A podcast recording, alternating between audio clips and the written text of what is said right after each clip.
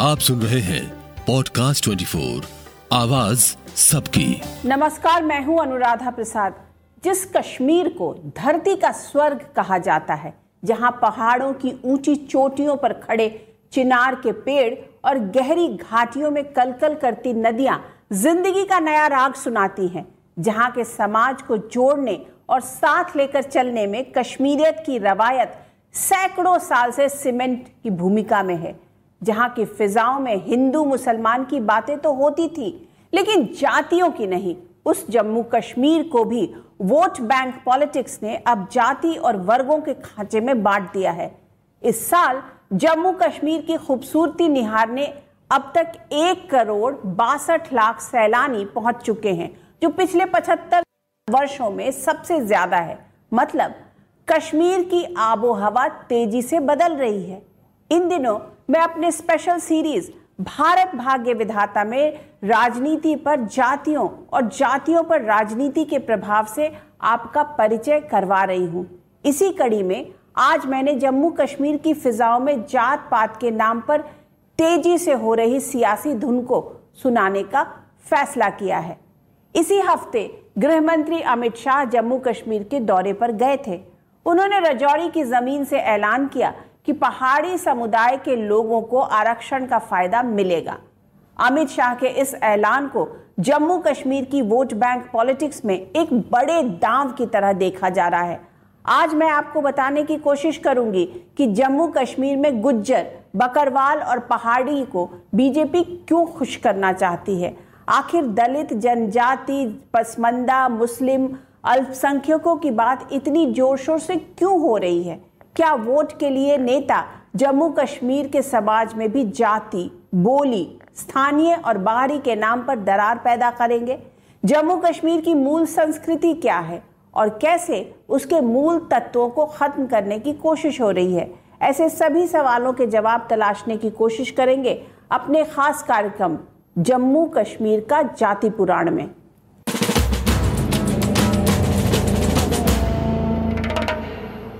साल पहले मोदी सरकार ने जम्मू कश्मीर से आर्टिकल 370 और 35 ए को निरस्त कर इतिहास बना दिया।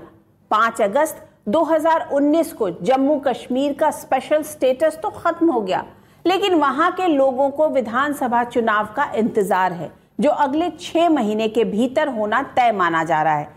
बीजेपी के लिए सूबे में प्रचंड बहुमत से चुनाव जीतना बहुत ज़रूरी है। क्योंकि जम्मू कश्मीर के चुनावी नतीजे बीजेपी की 2024 के लिए राह आसान करने में बड़ी भूमिका निभा सकते हैं। बीजेपी के चाणक्य माने जाने वाले अमित शाह ने जम्मू कश्मीर में कमल खिलाने के लिए एक खास फॉर्मूला तैयार किया है।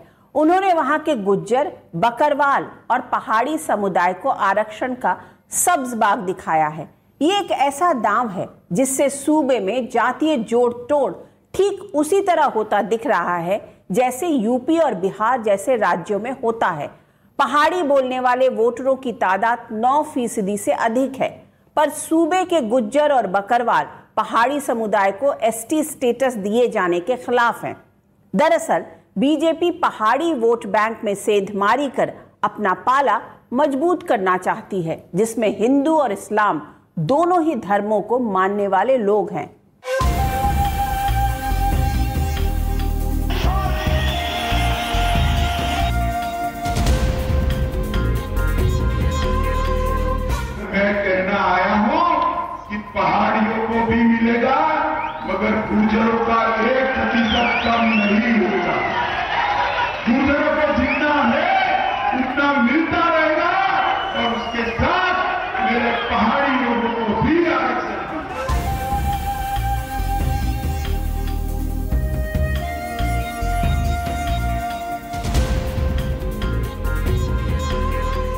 अमित शाह जम्मू कश्मीर में जिस पहाड़ी समुदाय के वोटर्स को अनुसूचित जनजाति का दर्जा दिलाने की बात कर रहे हैं, पहले पहाड़ी बोलने वाले उस समुदाय की सत्ता समीकरण बनाने में हिस्सेदारी समझना ज़रूरी है। जम्मू कश्मीर में 11 ज़िले ऐसे हैं, जहाँ पहाड़ी बोलने वाले लोगों की तादाद पाँच फ़ीसदी से अधिक है। राजौरी और पुंछ ज़िले में तो पहाड़ी भाषी वोटर्स की तादाद आधी से अधिक है। साल 2011 के आंकड़ों के मुताबिक राजौरी में छप्पन दशमलव एक शून्य फ़ीसदी। पुंछ में छप्पन दशमलव शून्य तीन फ़ीसदी। बारामूला में चौदह फ़ीसदी। कुपवाड़ा में ग्यारह दशमलव आठ चार फ़ीसदी। रामबन में नौ दशमलव दो पाँच फ़ीसदी। अनंतनाग में सात दशमलव आठ छह फ़ीसदी। किश्तवाड़ में सात दशमलव चार चार फ़ीसदी। कठुआ में छह दशमलव नौ चार फ़ीसदी। रियासी में छह दशमलव छह चार फ़ीसदी। गांधरबल में पाँच दशमलव आठ आठ फ़ीसदी। शोपिया में पाँच दशमलव शून्य चार फ़ीसदी। आबादी पहाड़ी भाषी है। जम्मू कश्मीर की पहाड़ी आबादी लंबे समय से अपने लिए आरक्षण की मांग कर रही है। ठीक उसी तरह जिस तरह से गुर्जर और बकरवाल समुदाय को मिला हुआ है। गुर्जर और बकरवाल समुदाय को उन्नीस सौ बानवे में अनुसूचित जनजाति में शामिल किया गया है। सूबे में इनकी आबादी करीब पंद्रह लाख के आसपास है। वहीं पहाड़ी लोगों की संख्या करीब दस लाख से अधिक बताई जाती है। यहाँ के जो पिछले तबके से लोग हैं, पहाड़ों पर रहने वाले लोग हैं, गुजर हैं, बकरवाल हैं, उनको थोड़ा बहुत आज की मरकजी सरकार ने कुछ अपलिफ्टमेंट किया है। अगर परसेंटेज देखा जाए, पाँच परसेंट से आठ परसेंट रिजर्वेशन करना या दस परसेंट या बीस परसेंट रिजर्वेशन करना, ये उनके फ़ायदे की बात है। इसमें कोई दौराई नहीं है कि उनको मुश्किल थे, लेकिन आज उन्हीं के बच्चे डॉक्टर और इंजीनियर, आज उन्हीं के बच्चे बड़े बड़े अहदों पे फायज हैं। अगर आप यहाँ शहर श्रीनगर या वैली का तजिया करें at least three to four D जो हैं जो एडमिनिस्ट्रेटिव लेवल पे वो गुजर या बकरवाल तबके से ताल्लुक़ रखते हैं। इसमें कोई दौराई नहीं है। पहाड़ी आबादी के आरक्षण की मांग का बहुत पहले से गुर्जर और बकरवाल कड़ा विरोध कर रहे हैं। उनकी दलील है कि पहाड़ियों को अनुसूचित जनजाति का दर्जा मिलने से उनके हक में हिस्सेदारी बढ़ेगी। बीजेपी अच्छी तरह जानती है कि इस फैसले से गुर्जर बकरवाल समुदाय का गुस्सा भड़केगा। इसीलिए पहाड़ियों के लिए आरक्षण का ऐलान करते समय अमित शाह ये बताना भी नहीं भूले कि इससे किसी का कोटा कम नहीं होगा। मैं पूछना चाहता हूँ गुर्जर भाइयों को, अब्दुल्ला साहब ने दिया है क्या? उन्हें तो कुछ नहीं दिया, मगर मैं कहना आया हूँ कि पहाड़ियों को भी मिलेगा, मगर गुर्जरों का एक प्रतिशत कम नहीं होगा। गुर्जरों को जितना है, उतना मिलता रहेगा, और उसके साथ मेरे पहाड़ी लोगों को भी अब कौन सा ऐसा फॉर्मूला निकाला जाएगा, जिससे जम्मू कश्मीर के पहाड़ी समुदाय को भी अनुसूचित जनजाति कैटेगरी में रिजर्वेशन मिलेगा? और पहले से मौजूद गुर्जर और बकरवाल का कोटा भी कम नहीं होगा। राजनीतिक पंडित उस फॉर्मूले को डिकोड करने में लगे हैं। लेकिन PDP chief Mehbooba Mufti BJP सरकार के नए आरक्षण दाव को जम्मू कश्मीर के समाज को बांटने वाला बताने का कोई मौका हाथ से नहीं जाने दे रही हैं। पहले इन्होंने हिंदू मुसलमान को लड़ाया। अब ये आपस में गुजर और पहाड़ी को लड़ाना चाहते हैं। मेरी आप सबसे गुजारिश है, ये लड़ना झगड़ना बंद कर लीजिए। जो जिसकी किस्मत में है, उसको मिलेगा। गुजर को मिल गया है, पहाड़ी को मिले, वो आप आप आप, आपको अल्लाह ताला ने बहुत कुछ दिया है सब लोगों को मिलके मिलके रहिए और इनके जो ये अजाइम है, जो नाजायज अजाइम है, उनको नाकाम बनाइए, मेरी आपसे यही गुजारिश है। दरअसल बीजेपी पूरी रणनीति के साथ जम्मू कश्मीर में एक एक कदम आगे बढ़ा रही है। हाल ही में हुए परिसीमन में पहली बार अनुसूचित जनजाति के लिए विधानसभा में नौ सीटें रिज़र्व की गई हैं, जिसमें से पुंछ की तीन, राजौरी की दो, रियासी, अनंतनाग गांधरबल और बांदीपुर की एक एक सीट रिज़र्व की गई है।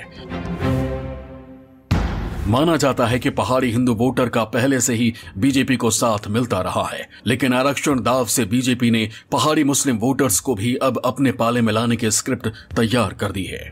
मुस्लिम पहाड़ी समुदाय के ज़्यादातर वोटर पारंपरिक रूप से नेशनल कॉन्फ्रेंस के साथ खड़े दिखे हैं। बाकियों का साथ पीडीपी और कांग्रेस को मिलता रहा है। वहीं पहाड़ी हिंदू वोटर्स का साथ बीजेपी और कांग्रेस दोनों को मिलता रहा है। बाकी बचे सियासी हवा के साथ पीडीपी और नेशनल कॉन्फ्रेंस में अपनी किस्मत के बंद दरवाजे खुलते दिखते रहे हैं। आर्टिकल एब्रोकेशन के बाद लोगों ने पार्टीज़ की हालत देखी, उन नेताओं की हालत देखी, किस तरह से उनके सारे दावे वादे खोखले निकले। उसके बाद अब अगर एक बार फिर से इलेक्शंस हुए तो मुझे लगता है कि लोग इस बार सोच समझकर अपने वोट का इस्तेमाल करेंगे। ऐसे में बीजेपी एक और पहाड़ी वोटर्स को अपने साथ जोड़ने के प्लान पर तेज़ी से आगे बढ़ रही है। तो दूसरी ओर गुर्जर और बकरवाल समुदाय के बड़े वोट बैंक को जरा भी नाराज़ नहीं करना चाहती है। बीजेपी की रणनीति गुज्जर, बकरवाल और पहाड़ी वोट बैंक में आरक्षण के चुंबक से कुछ सीटें अपने पाले में खींचने की हैं।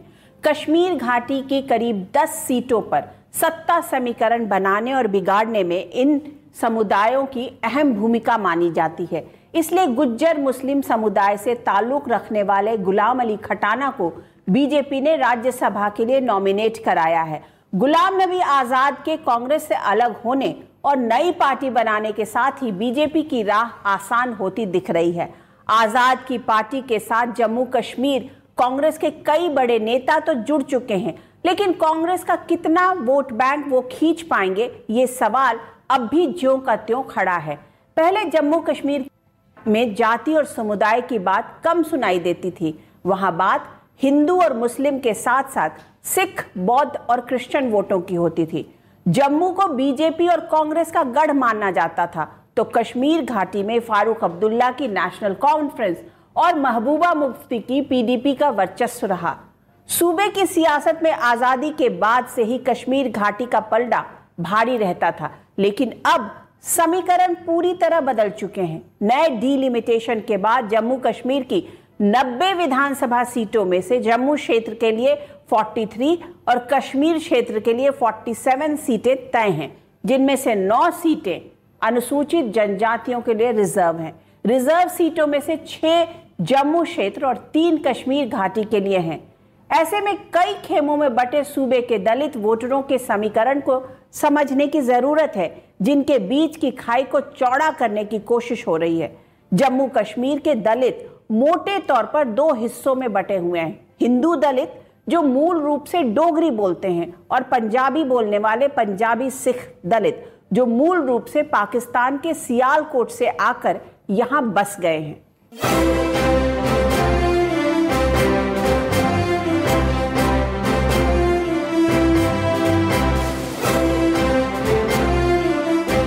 जम्मू कश्मीर में दलित भी एक बड़ा वोट बैंक है। यहाँ का दलित समाज भी आपस में बहुत ज़्यादा बटा है। हालाँकि आर्थिक और सामाजिक हैसियत के लिहाज से सूबे के दलितों की स्थिति कमवेश एक जैसी ही है। उन्हें भी अपनी ज़िंदगी में अच्छे दिनों का इंतज़ार है।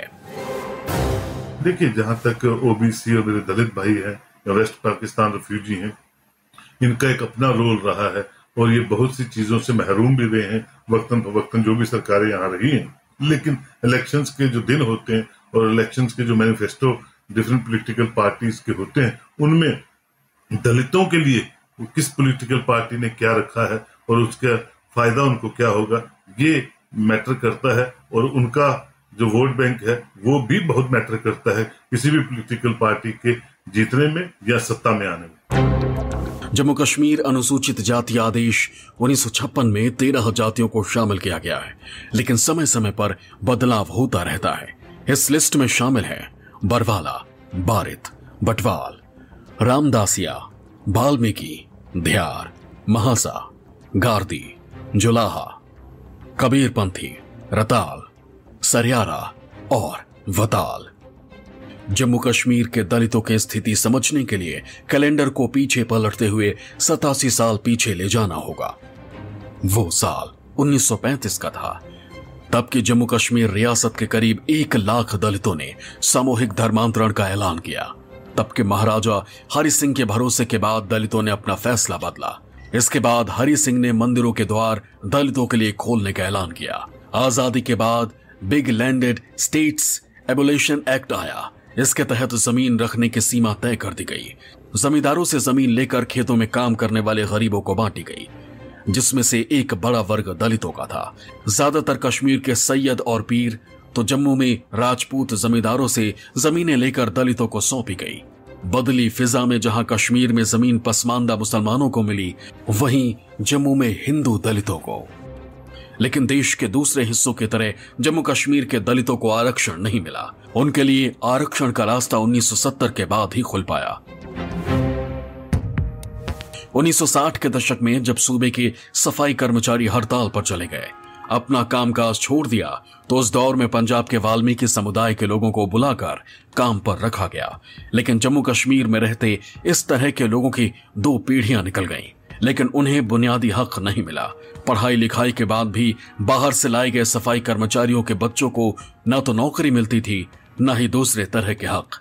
सूबे में उनका काम सिर्फ़ सफ़ाई तक सीमित था, लेकिन जम्मू कश्मीर से 370 और 35 ई हटाए जाने के बाद वहाँ के दलितों के लिए हर तरह के हक का रास्ता साफ़ हो चुका है। भारतीय जनता पार्टी ने जो खासतौर से नेशनल कॉन्फ्रेंस और पीडीपी का वज़न जो है वो बहुत कम कर दिया है, बहुत हल्का कर दिया है, और जहाँ तक मेरी जानकारी में है कि जो वहाँ पर दलित वोटर्स हैं वो नेशनल कॉन्फ्रेंस के ही ट्रेडिशनल वोटर्स रहे हैं, उनके साथ रहे हैं और नेशनल कॉन्फ्रेंस का वर्चस्व खत्म होने के बाद और जिस तरह से जो है वो बीजेपी वहाँ काम कर रही है होम मिनिस्टर खुद इतना कंसर्न है, खुद वहाँ पर काम कर रहे हैं तो वो गवर्नमेंट की पॉलिसीज़ को जो है वो ज़्यादातर दलितों तक पहुँचाना चाहते हैं और उनको उसका फ़ायदा पहुँचाना चाहते हैं, जिससे कि वो उनको अच्छी तादाद में वोट कर सकें। ऐसे में नए वोटर्स में एक बड़ी तादाद दलित समुदाय से जुड़ने वाली है। उसमें भी इस समुदाय का बड़ा हिस्सा जम्मू क्षेत्र में रहता है। बीजेपी कोशिश करेगी कि जम्मू से कश्मीर घाटी तक दलित वोटर्स को अपने पाले में लाया जाए। उन्हें इस बात का एहसास दिलाया जाए कि बीजेपी इकलौती ऐसी पार्टी है जो समाज के वंचितों के हक और हकूक के बारे में पूरी ईमानदारी से न सिर्फ़ सोचती है बल्कि उनका हक दिलाने का रास्ता भी संविधान के दायरे में निकालने की हिम्मत रखती है।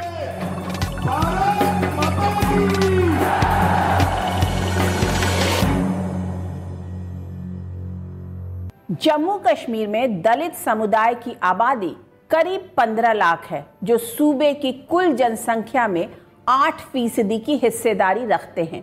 जम्मू क्षेत्र में हर चौथा वोटर दलित समुदाय से आता है। ये तय है कि जम्मू में उसी का पलड़ा भारी होगा, जिसे दलित वोटरों का साथ मिलेगा। बीजेपी खुद को कश्मीरी पंडितों का सबसे बड़ा खैर खाह बता रही है। सूबे में कश्मीरी पंडितों के लिए दो सीटें रिज़र्व भी रखी गई हैं। ऐसे में बीजेपी रणनीतिकारों को लगता है कि कश्मीरी पंडित घाटी में कमल खिलाने में कोई कसर नहीं छोड़ेंगे। लेकिन शायद आपको जानकर यह हैरानी होगी कि कश्मीर में मुस्लिम भी पंडित टाइटल इस्तेमाल करते हैं और हिंदू भी। वहाँ पंडित का मतलब किसी जाति विशेष से नहीं, वहाँ ज्ञान की लौ जलाने वाले को पंडित कहने की परंपरा रही है।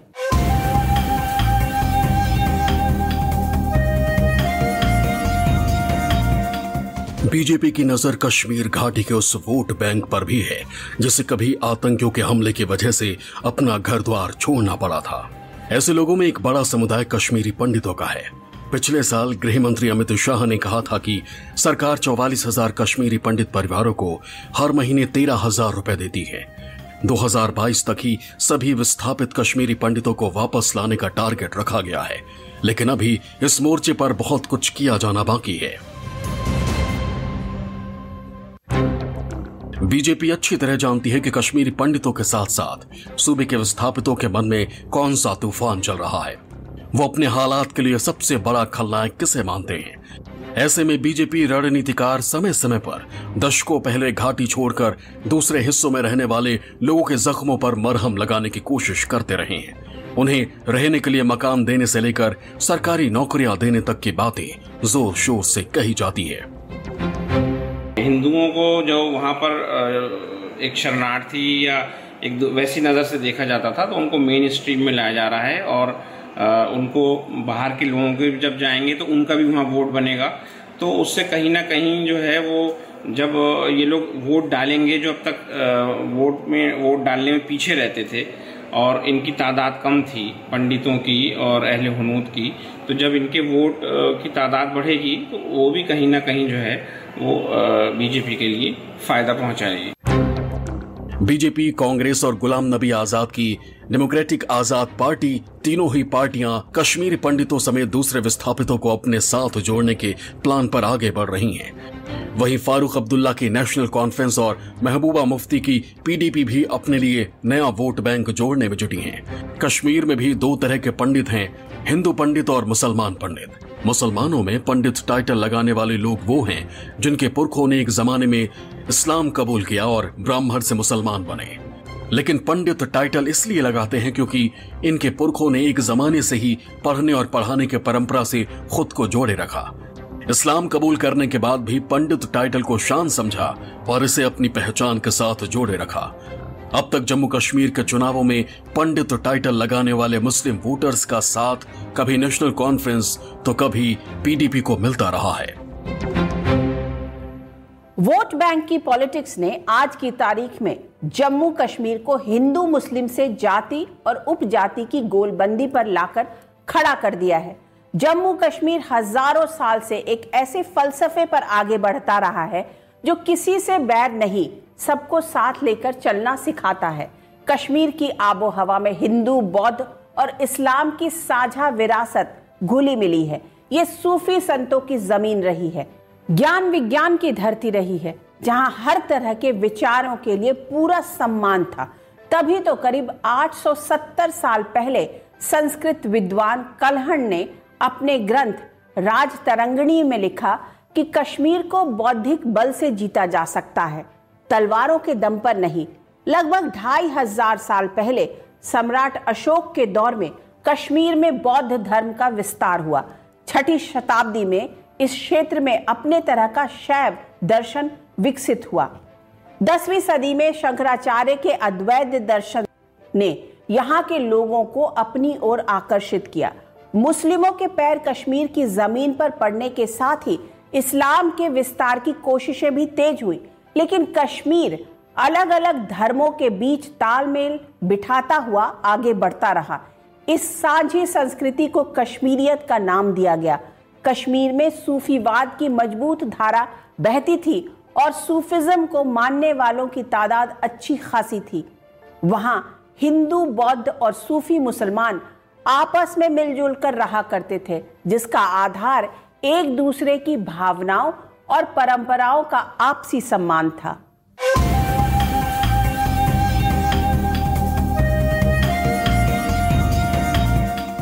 जम्मू कश्मीर के समाज को आपस में जोड़े रखने का तरीका भी वहाँ की परंपराओं में मिलता है। उन्हीं परंपराओं में से एक है, किसी भी खास आयोजन के मौके पर त्रामी में खाना। न कोई बड़ा, न कोई छोटा, न मज़हब का भेद, न जाति की दीवार। जो भी एक बार त्रामी पर साथ बैठ गया, वो साथ खाना खाकर ही उठेगा। त्रामी से बीच में उठने को सामाजिक शिष्टाचार के खिलाफ माना जाता है। जो कश्मीर पूरी दुनिया को जोड़ता है, जोड़ने का काम करता है।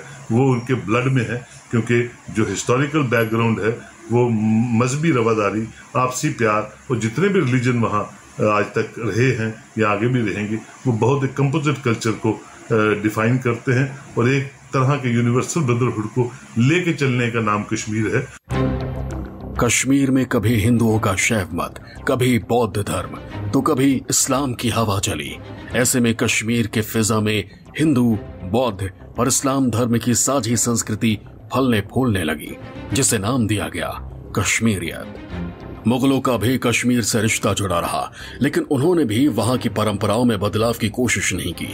जब महाराजा रणजीत सिंह के दौर में जम्मू कश्मीर सिख साम्राज्य की छतरी तले आया तो वहाँ के शासन प्रशासन में सिख और हिंदुओं का प्रभाव ज़्यादा दिखने लगे। लेकिन मूल संस्कृति ज्यों की त्यों रही फिर डोगरा समुदाय के महाराज गुलाब सिंह की हुकूमत कायम हुई। उनके बाद उनके पुत्र महाराज हरि सिंह जम्मू कश्मीर की गद्दी पर बैठे। भारत आज़ाद हुआ तो कश्मीर भारत गणराज्य का हिस्सा बना। वहाँ की सियासत का मिजाज कुछ ऐसा रहा, जिसमें कश्मीर में मुस्लिम और जम्मू में हिंदू वर्चस्व की बात होती है। लेकिन वहाँ के समाज को जातियों में बांटकर बहुत कम ही देखा जाता है। ज़िंदगी के बहुत ही खूबसूरत दिन गुजारे हैं। चाहे वो स्कूल की बात हो, चाहे वो कॉलेज की बात हो। और कहा गुजारे हैं? अपने घर में नहीं। हंसराज डोगरा साहब के घर में, केडी सेडी साहब के घर में। और तब जाके मुझे मौका मिला ये देखने का कि डोगरा होता क्या है? डोगरा कल्चर क्या है?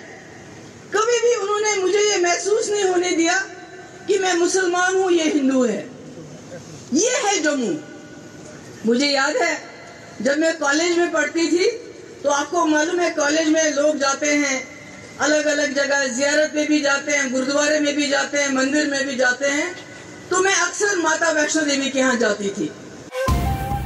देश के दूसरे हिस्सों की तरह वहाँ के भी शोषित, आदिवासी और अल्पसंख्यक अपने लिए आरक्षण की मांग करने लगे। कुछ को आरक्षण का फ़ायदा मिला भी, लेकिन कई समुदाय के लोगों को अपने हक का इंतज़ार रहा।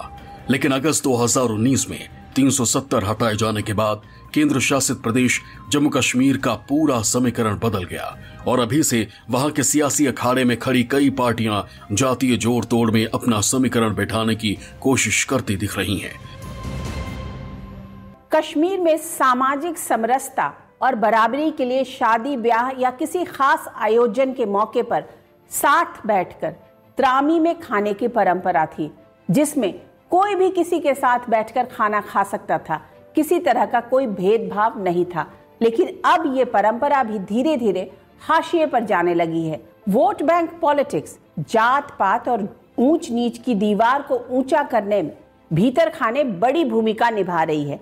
ये चुनावी राजनीति के बीच जातियों की आपसी प्रतिस्पर्धा और हिस्सेदारी के लिए लड़ाई की शुरुआत कही जा सकती है, जिसमें गुज्जर और बकरवाल समुदाय नहीं चाहता कि पहाड़ी भाषी लोगों को अनुसूचित जनजातियों की कैटेगरी में शामिल किया जाए।